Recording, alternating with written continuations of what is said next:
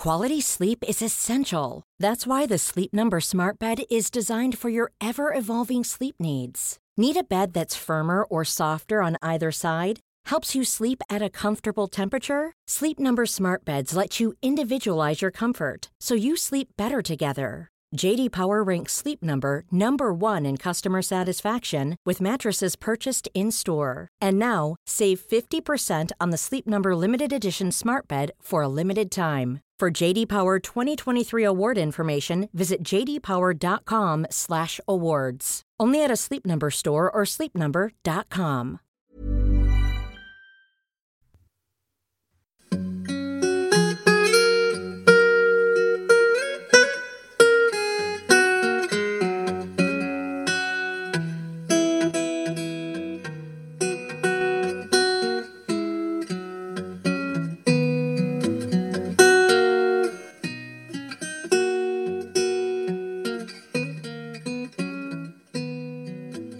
Hello, everyone, and welcome to the History of England, episode 354 Parlement à sa mode. So, we are gathered here today to talk about the 1625 Parliament. But before everyone got to go to the year's greatest social extravaganza, there was another event to get out of the way while Charles waited for the writs to be sent and the statutory 40 days to pass before Parliament could convene. Namely, to get himself crowned, anointed, and blessed. A ceremony much delayed by plague, and actually he never did carry out the traditional procession through London, worried that such exposure to the people of London and their assembled diseases might mean the event would eventually terminate at somewhere more pearly than the Abbey at Westminster. Now, look, there are a couple of wrinkles about Charles's coronation on the 2nd of February 1626 that I should bring to your attention.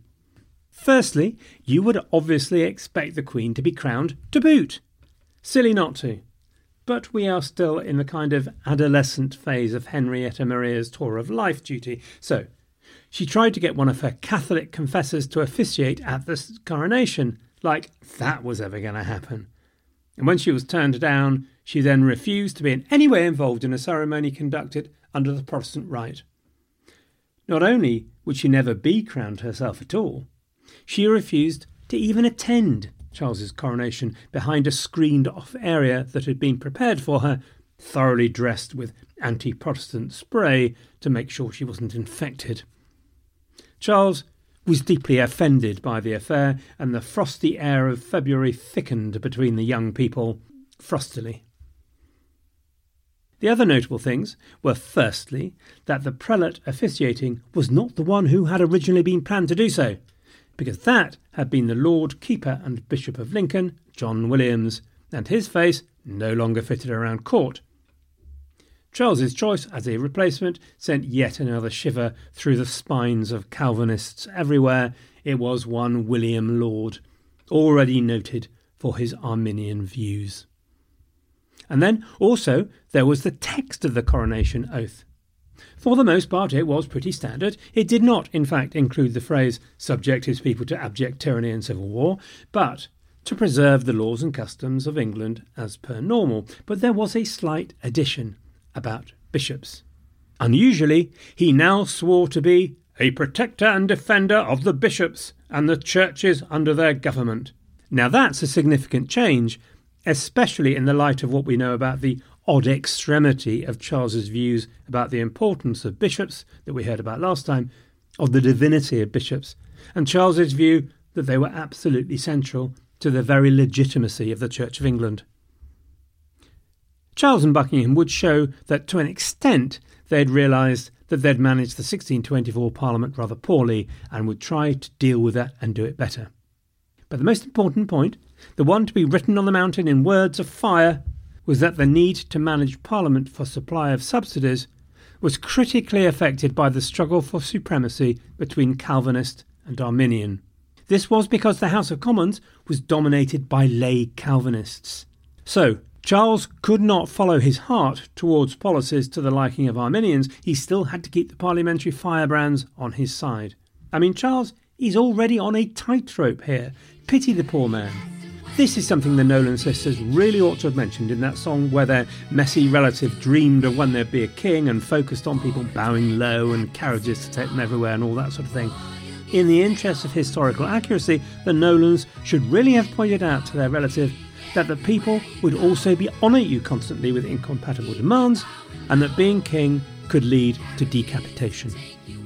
Much as I would hate to shatter the dreams of small children in their Nolan's songs. Anyway, moving away from the Nolan sisters, Charles still had to keep the French happy with regards to his new bride and the marriage contract and their supposed collaboration against the Habsburgs, for which purpose he had suspended the recusancy laws to keep their French Catholic hearts warm.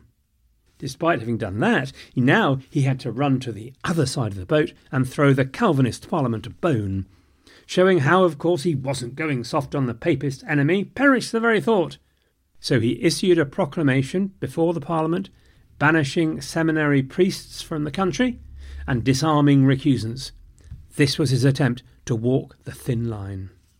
You might note, just FYI, that it might have occurred to Charles that a pretty substantial set of shackles would be removed from his wrists should he no longer have to call Parliament and do what they say. You know, in the unlikely event that should ever happen.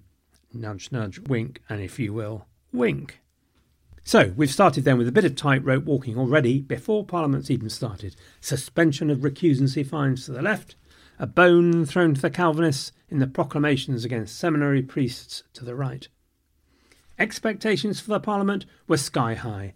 Around this time, two Venetian envoys arrived in London and were able to sample the atmosphere in the capital as Parliament began to meet. It alarmed them, recording that they encountered an undesirable agitation which is widespread, and a feeling of resentment which seems incredible. There was a sense of panic and impending disaster in the wake of the Cadiz fiasco. The common opinion is that the Spanish force is about to invade this kingdom. And at the same time, feeling was running high also against the French, as it does. You know how it is. We love them nonetheless, but feelings can run high. But our envoys observed that Buckingham never lost an opportunity for denouncing Louis's government. And to give Buckingham his due, the Venetian envoys empathised with the lad, agreeing that the court of France is a rose with many thorns. One must be careful to pluck what is good, and always fear being hurt by them. Meanwhile, there was some dismay among Charles's allies that he'd closed the 1625 Parliament so very unsatisfactorily. They needed the money promised to the anti Habsburg League and to Christian of Denmark specifically for his army. Robert Anstruther, Charles's ambassador in Copenhagen, was lectured by the Danish court on running a successful parliament, advised to treat it as a marriage between man and wife, both in honour and profit, aimed at preventing of any mistakes to understand truly one another. Right you are, Christian, sire. Man and woman, check. Truly understanding, on it, right away, sir. Charles next went through the time honoured royal process that he'd failed to go through last time of trying to get a parliament peopled with the MPs he deserved, by nobbling the people he felt no one deserved. These were traditionally called ringleaders. He did this by promoting them, a pretty classic way of getting rid of the incompetent, specifically by making them sheriff for a year, which sounds like a promotion, until he realised that sheriff was no longer the powerful, nice little money earner it used to be back when we were in the Middle Ages, or carried any real power. It was, in fact, a bit of a bottom buster. So, Edward Coke, Robert Phelips, Francis Seymour were all pricked out of Parliament in this way as they had it. Another was Thomas Wentworth, rightly identified at this point in his life as an opponent of Charles, despite his later relationship with the king and indeed his fate.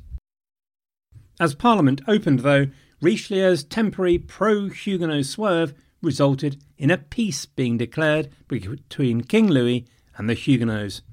This was very confusing for Charles and the Buck. It completely took the wind out of the sails of government policy in an extended luff, that policy having been to raise money for a French campaign. The absence of such a policy had Parliament wandering up on its own channels for the first few weeks, which was no more useful to the King than it had been last time.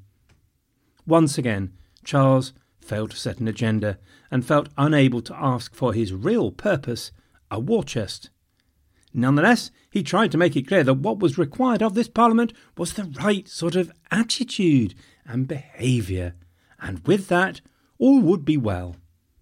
The man selected to deliver this message is highly significant. It was William Laud, that man again. Laud reminded Parliament in his opening sermon that the King's power was God's ordinance, and that the subject's duty was therefore to hang on, let me choose the right word. Oh, yeah, got it. Do what they were told. He took a swipe at Presbyterians along the way. A parity they would have. No bishop, no governor, and they, whoever they be, that would overthrow bishops, will not spare if they get the power to have a pluck at the throne of David. Laud, like James, like Charles, was increasingly using an equation that radical Calvinist equal rebel. It was a dangerous equation. Now, I might once more sadly do a little shimmy and talk a bit about the Parliament we are seeing in principle before we talk about the actualité, because we have not talked much about that for a few centuries. Anyway, I thought it might be worth just mentioning a couple of things about parliamentary procedure, apropos of nothing, just to add a bit of colour to the proceedings. First thing, inflation over the last 100 years had inflated the electorate very considerably. It's now thought that between 27 and 40% of adult males had the vote, which is more than a hill of beans, you have to say. The bean count being the traditional measure of relevance here, obviously. Second fact, we have been used or at least I have mentioned it before if you happen to be checking in at this point, that elections might be better described as a selection process, the great men getting together and deciding which person was going to go this time. But the times, in the words of Bob, were a changing. By 1626, about 20% of elections were now contested, which probably just passes the bean test. Generally, everyone hated a contested election, so demeaning for the gentry to have to go through it. Except the electorate, of course, who often got to be bribed with a hoolie as a result. Lastly, in this utterly random list, there were a few offices and wrinkles which had grown up, particularly the Speaker of the House. The Speaker of the House, on this occasion, was one Heneage Finch, whose words we had occasion to hear last week giving the view that the law limited the rights of the king. Heneage was a judge, and despite that quote, actually, was something of a royal toady. The world of the 17th, and indeed before and after, sadly required a lot of toadying to make it in public life. It is one of the great boons of the modern world, it seems to me, much less toadying required. Not saying there aren't occasions when it's not used even now. We've all seen a bit of toadying going on from time to time. In the 17th century, though, it was part of the fabric that due deference was given to the great men of society and power. People believed in hierarchy. The office which Heneage held for this Parliament as Speaker of the House originated with Peter de la Mare, something of a hero and champion of the people back in Edward III's time, if you remember.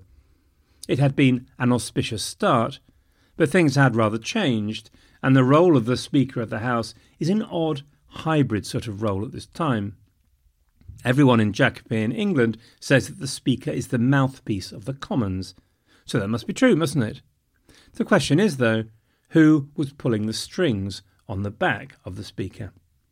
Because although there is a wafer thin veil of respectability about the process, so the Speaker is elected by the MPs, it was made pretty clear by the monarch who the MPs were going to vote for.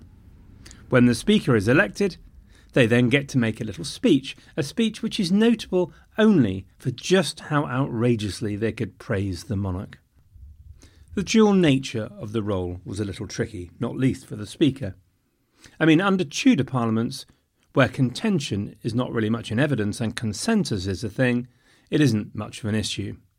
But with parliaments under the Stuarts, borrowing from both Messrs. Argy and Bargy, it's much trickier. There are sides. Whose side is the Speaker on?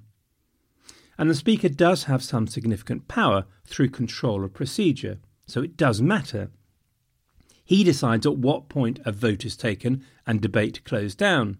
He makes sure MPs conform to the rules of debating. Proceedings in Parliament can't wait until the Speaker is there. Those powers can be manipulated by a clever manager. So, one wizard wheeze that Charles uses is to keep the Speaker talking in his morning consultation with him, because the Speaker has to have a consultation with the King every morning.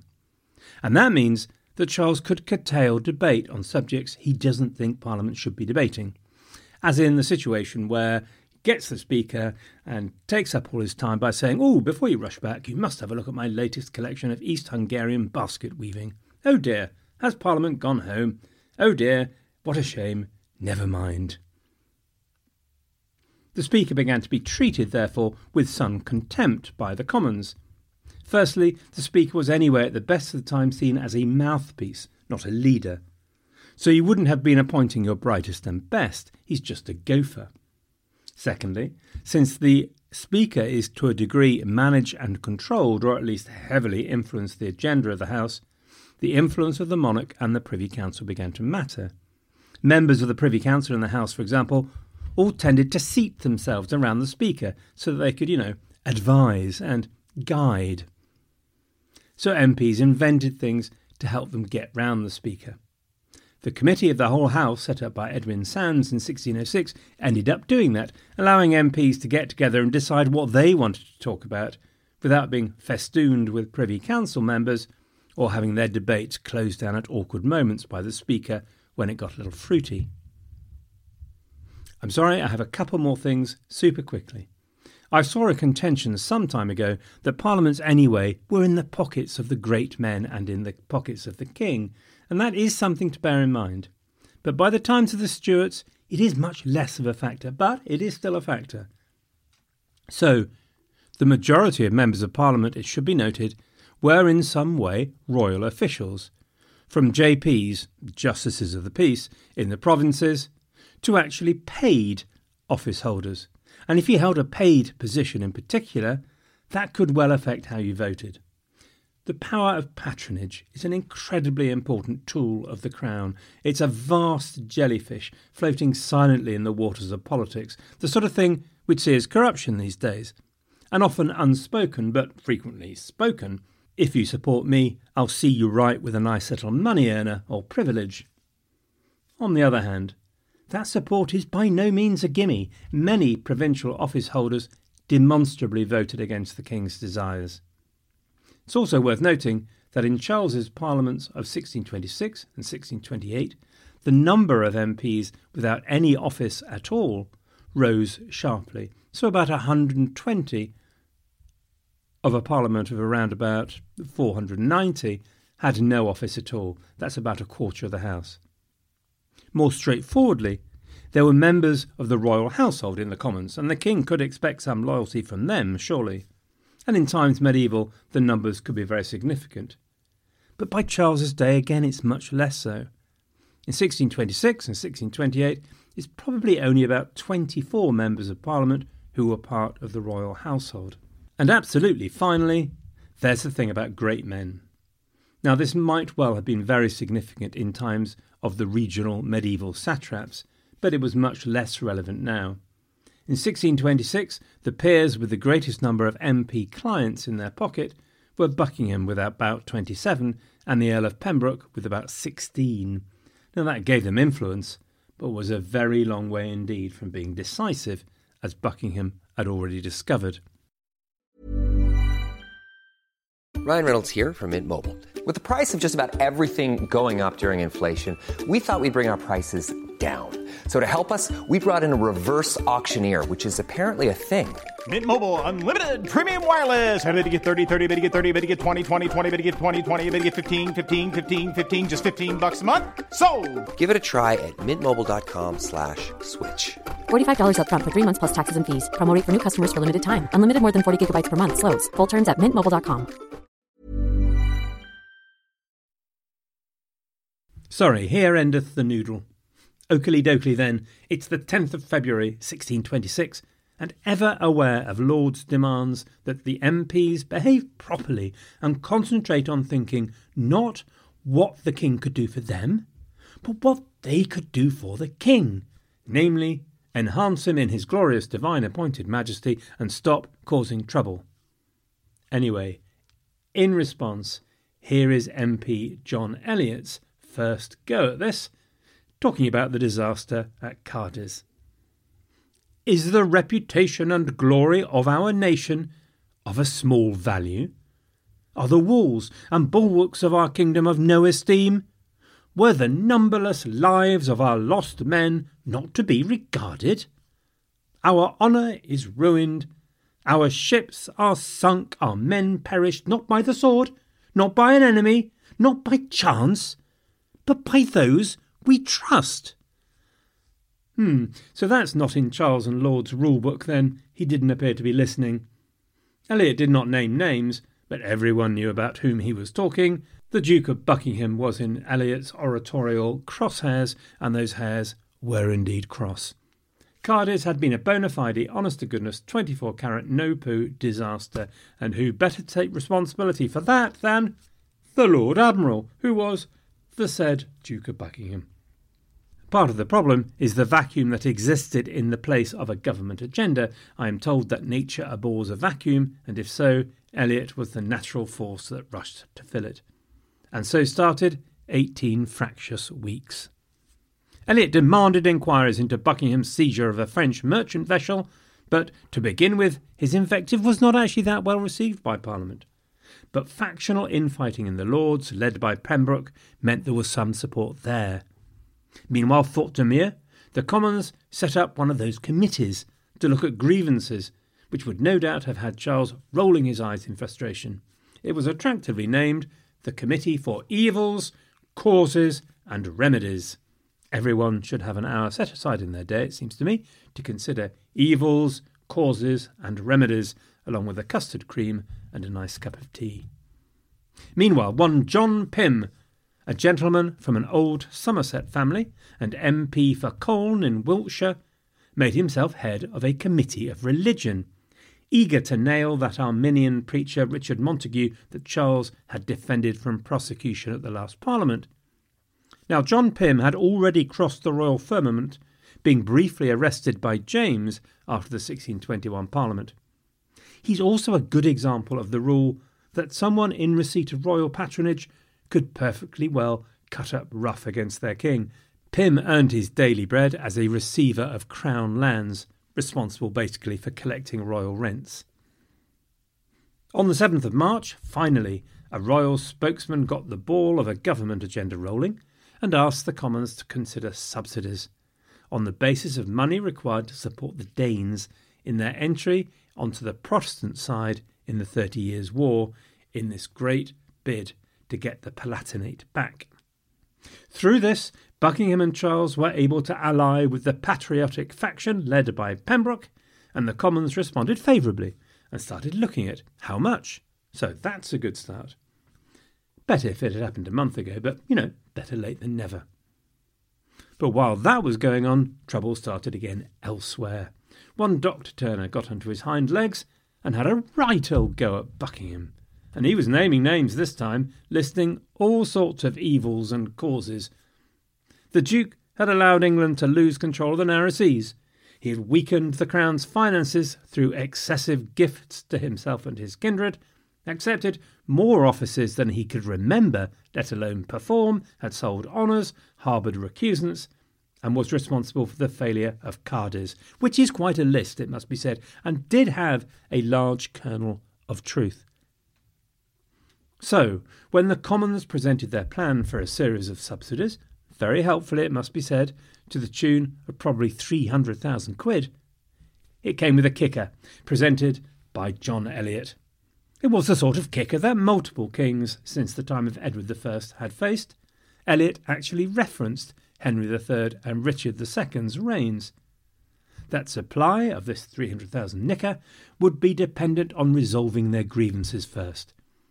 So they said that although they loved his Madge more than life itself, any grant could only be made, so sorry, after they'd had an answer to the evils, causes and remedies. Well, this was doing in the royal bonce. As far as he was concerned, he'd been more than reasonable and made major concessions to MPs, such as his proclamations against Jesuits and seminary priests. He was giving them the war they'd asked for as Protestants, now with added Danishness. And here they were, refusing him to give the wherewithal to carry out those things. So he warned them off Buckingham. Buckingham, he said, was only following orders, his orders, Charles's orders. Now, by doing so, Charles puts his pretty slippered feet on the first road to a position which will make it harder and harder for the old formula to save face and avoid armed confrontation. The evil counsellor's card, used throughout English history to dump unpopular ministers to pretend that the king wasn't responsible for the nasty things that had happened. But Charles keeps insisting on making it personal, probably for two reasons. He's honest about accepting responsibility, which is a nice personal attribute, I think you can agree. But also, he believes that by asserting his royal status, he can simply make the resentment and the problems go away. He can command them to disappear, when instead the resentment simply remains and festers, and people begin to ask if royal authority is being used reasonably. Charles makes it personal in other ways, which will have an impact on later events. Here's what he says to Buckingham Let them do what they list. You shall not go to the tower. It is not you they aim at, but it is me upon whom they make inquisition. So again, he's making this personal. And for Charles, loyalty was a big thing. He struggles with the idea that you can disagree with your boss about a matter of policy and yet still be loyal.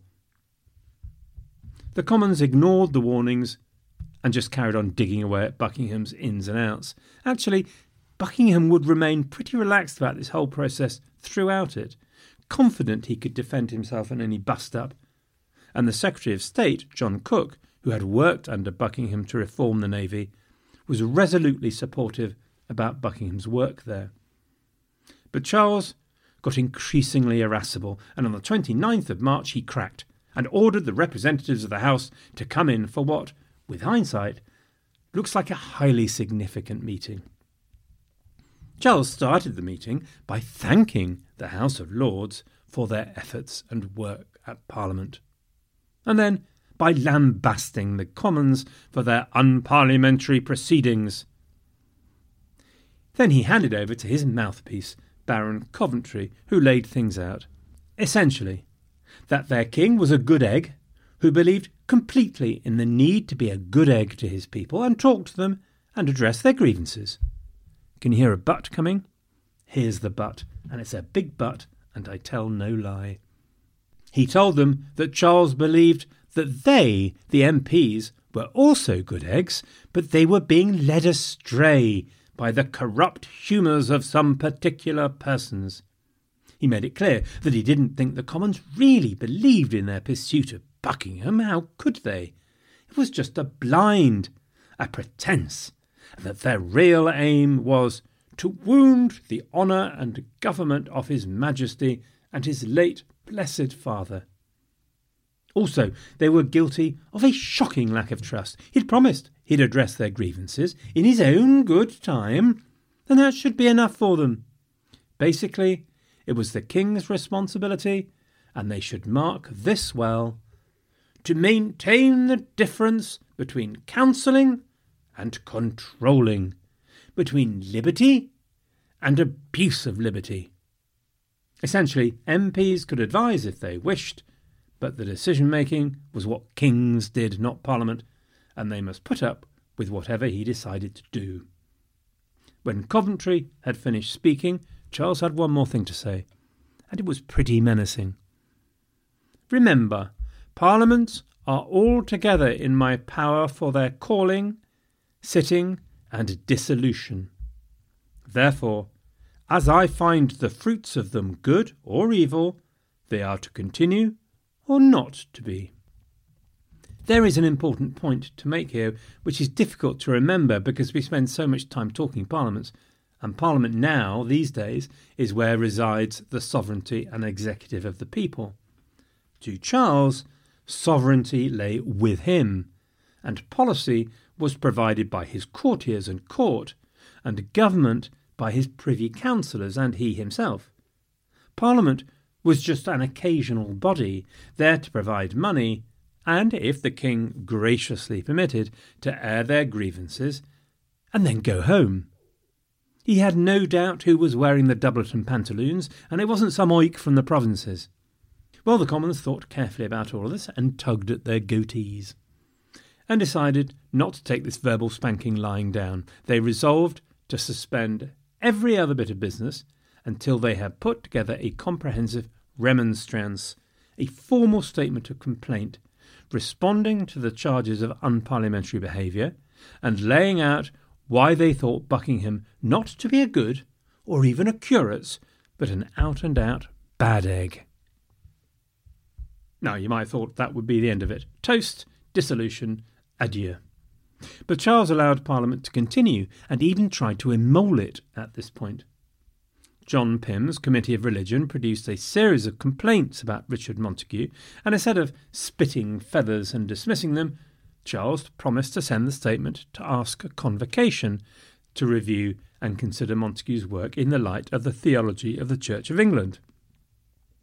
Buckingham's confidence that the accusations against him had not a leg to stand on persuaded Charles to let Parliament continue also. You might ask why Charles was not more trigger happy given what he'd just said, and the answer lay partly in his need for those blessed subsidies, but the other may well have lain in another more personal direction, which really would blow up in his face.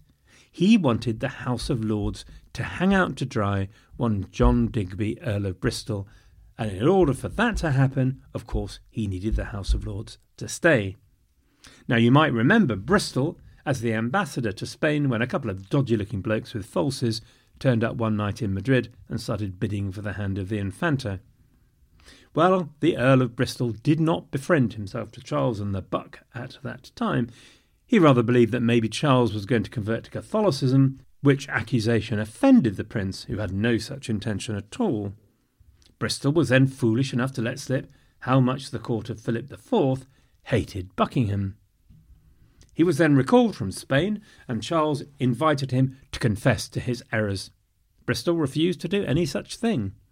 As soon as Charles had the chance in 1625, Bristol was removed from the Privy Council and told to stay away from Parliament and his coronation. Square face in a round hole. Bristol, though, was a fighter. He insisted on being tried by his peers rather than being secretly banished from court, and Charles was forced to give way to allow him to attend the 1626 Parliament. Charles had not given up, though. He now wanted the House of Lords to condemn Bristol, and therefore needed Parliament to continue until that business was done. However, after May 1626, that would change, because Bristol fought back with a series of accusations against Buckingham, including one probably potty one that he'd poisoned James. While Buckingham did insist on treating James with his own remedies, it's very um, hard to imagine it was in his interests to poison the king. The Lords, anyway, decided that both the King's and Bristol's claims should be heard together. Suddenly, prolonging Parliament was a little less attractive to Charles. The King's claims appeared to be in the dock too, and that is not the way Charles had envisaged things going. Charles tried a new tack to turn up the heat and make the Commons less intransigent. He turned to one of his favourite courtiers, one Dudley Carleton, Viscount Dorchester. Dudley was a foreign diplomat and specialist. He'd travelled to Madrid, been ambassador in the Venetian Republic and the United Provinces. He was also an art collector, something that would endear him to Charles, whose art collection would be one of his most positive legacies. Charles liked Carleton and his writing ability. He once said of him that he ever brought me my own sense in my own words. So, Carleton was sent to the Commons to make the case for getting on with voting their subsidies and not warbling on about Buckingham and those grievances. Carleton offered the Commons a warning. He painted a dire picture of the politics that he had seen abroad in his travels and warned Parliament that they were headed that way if they carried on as they were with all this fractiousness. In all Christian kingdoms, you know what parliaments were in use anciently, until monarchs began to know their own strength, and seeing the turbulent spirit of their parliaments, at length they, by little and little, began to stand upon their prerogatives, and at last overthrew the parliaments throughout Christendom, except only here with us. So, basic messages. Firstly, stop pushing, or you'll be closed down like over there in La France. And if Charles closes you down, Parliament, it'll be your fault for being turbulent, not his. And there was yet a further sting in the tail. Move not his majesty with trenching upon his prerogatives, lest you bring him out of love with parliaments. He hath told you that if there is no correspondency between him and you, he should be enforced to use new counsels. Now, what did new counsels mean? Well, the message there was that the king was looking at other ways of running this joint without Parliament. And indeed, there is other evidence that by May 1626, Charles was indeed considering ruling without Parliament. He had set up a commission to consider other ways of raising money other than Parliament. And his need was again desperate. Let's not forget that. 3,600 men were needed to replace the troops provided to Christian of Denmark in his war against the Habsburgs as part of the League. Buckingham's coach had just been mobbed by a crowd of 150 sailors who had not been paid. Things were dire. On the 10th of May, the Commons presented their petition to the Lords for the prosecution of Buckingham. There were 12 articles, presented variously by John Eliot, Dudley Digges, and John Pym. Charles intervened at this point and told the Lords that any attack on any of their members was an attack on himself, and Eliot and Digges were hauled away immediately and thrown into prison. In response, the Lords delayed a pronouncement on Buckingham, which was effectively a victory for him and Charles. But they also claimed that Digges and Eliot had done nothing to warrant imprisonment, and Charles felt obliged to release them. None of this, of course, helped build any sense of collaboration. And by June, the most moderate of Charles's privy councillors were losing any hope of reaching an accommodation with the Commons. Here's Lord Conway of the Patriot Group. Spoken with three or four of the Parliament, the wisest of my acquaintance, and I find so little to build any hope upon. As if I did not defy despair, it would take up every corner in me. I cannot see any help than that which they used to say in plague times every man for himself, Lord have mercy upon us. When the Lords agreed with Bristol's request to appoint impartial judges to hear his case on the 13th of June, and on the 14th the Commons prepared yet another remonstrance against Buckingham, Charles's head finally exploded. He instructed Coventry to dissolve Parliament. The Lords begged him not to, but he was implacable. The wound is not from your House, but the House of Commons. Parliament was dissolved and sent home. The Subsidies Bill, of course, was lost. What then has just happened here? Broadly, you might take two different tracks. One argument has it that this train smash was indeed caused by a bunch of turbulent lawyers and troublemakers. That the Commons were guilty of a complete lack of realism, failing again to properly fund the policy which they had demanded after all. The problem might be that their focus was just different to that of the King's. While Charles was focused on a national strategy and foreign policy, they were focused on the needs of their constituents and representing them. And there they saw a deep suspicion of Buckingham and the court, and a deep reluctance to pay these taxes. It is at the heart a lack of willingness to look at the true costs of their desires in the face. And despite a deep commitment to Parliament on Charles's part, he keeps coming back to it after all, he was simply getting nowhere against the intransigence of the Commons. And I have to say I have some sympathy with this point of view. Poor Charles, desperately trying to follow through on a strategy that at very least was agreed in principle and not given the tools he needed to do the job. But there is another point of view. The Commons had twice voted money, And look what had happened. It had been wasted in Count Mansfield and a disastrous reign on Cadiz. And there were destitute sailors all over the place. They were forbidden from discussing how the war was conducted, nonetheless. Meanwhile, all they could see was no accountability. A royal favourite whose wealth and royal reward was seemingly limitless and immune to the judgment of actual achievement. A bit like handing out vast bonuses to water company bosses when their companies continually spew out millions of tons of raw sewage into our rivers and beaches. Who was to be accountable? Charles made it abundantly clear that they had but one choice in his view. He was not prepared to discuss the whys and wherefores. The very idea of questioning how he and his government spent the money was an outrage and an intrusion on royal prerogative. With his high view of his prerogative and low view of Parliament's prerogative, he refused to play a game that was old and well understood, responding to grievances in return for parliamentary subsidies, mutual back scratching. But he couldn't bear to lower himself to such a thing. It was beneath his dignity. Charles does seem to have been committed to Parliament. After all, under his father and the first two years of his reign, he'd already been involved in three of them. But I am tempted to agree with a French ambassador who remarked that Charles's vision of the institution was a Parlement à sa mode. Parliament in his own image, Parliament as he wished it. The price he demanded of the Commons for doing business was simply to adopt his view and perspective. If they did not, he did not appear to be able to view this as a genuine difference of opinion that needed investigation and consideration. It was simply an excuse for troublemaking and disloyalty. Well, he pays you money. Frustration on both sides, but another Parliament bites the dust, in the words of Freddie.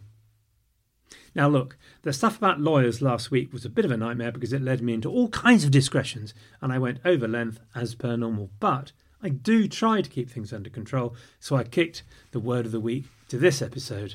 Nonetheless, I've now gone over length on this one. Mm. But can I briefly inflict a bit of pettifogging on you? I mean, this episode has been an episode of digressions, so would it hurt to have one more? Let us call it a word of the week, and the word be pettifogging. The word has two elements. Petty, as I'm sure you will know, is described from the Norman French petit or petit or small, rendered by the English as petty, such as in the area of London called Petty France, where buying a house these days would uh, require an amount of money that was far from petty and might indeed be better described as pretty considerable. Anyway, the area was traditionally called Petty France because of a community of Huguenots, although they were called that rather early, so it may just be that they were French. Anyway, Petty from the French for small, so coming to mean also of lesser or secondary importance, or junior, such as a petty officer in the Navy, for example. Now, the second element of fogging, petty fogging, is even more interesting. You may have come across the enormously wealthy German merchant family, the Fuggers, who dominated the European banking world of the 15th and 16th century. Jakob Fugger, who lived at their height, has been estimated to have controlled 2% of the entire GDP of Christendom, today's equivalent of $40 billion, which is a pretty penny rather than a petty penny. Therein apparently lies the origin of fogging. Fogger, an intermediary, a middleman originally. It also gets used in other European languages. So, apparently, according to the Oxford English Dictionary, the Dutch had fokker, Dutch always sounds rude. Don't shout at me. There's a Douglas Bader joke that plays on that, isn't there, about the Focke-Wulf aeroplane in the Second World War. Shall I tell it? Hmm, maybe not. Anyway, Dutch Fokker, a monopolist, or more insultingly, a moneybags, after Jakob Fugger. In Germany, Luther, who was a notorious potty mouth, by the way, as was St. Thomas More, interestingly, uses the word Fuka in 1520 to denote a corrupt dealer, merchant, or financier, such as maybe the Fuggers were assumed to be. Spanish fucar, French forqueur for rich man, hoody elbow, the equation of fogger with fogging. Anyway, in English, the etymology develops in the 16th century in a slightly differently, although also with a negative sense. So a fogger becomes a word for a low level legal practitioner. Sometimes seems to be a professional term, but more usually, once again, with very negative connotations. So, a lawyer who engages in petty quibbling, employs dubious or underhand legal practices, who abuses the law. No one is quite sure why it gets used differently in English. Maybe just because we're part of life's rich tapestry, or maybe because the word sounds a bit like fog, so, you know, purposefully complicating and obscuring the issues so the lawyers could charge more fees. So, there you go.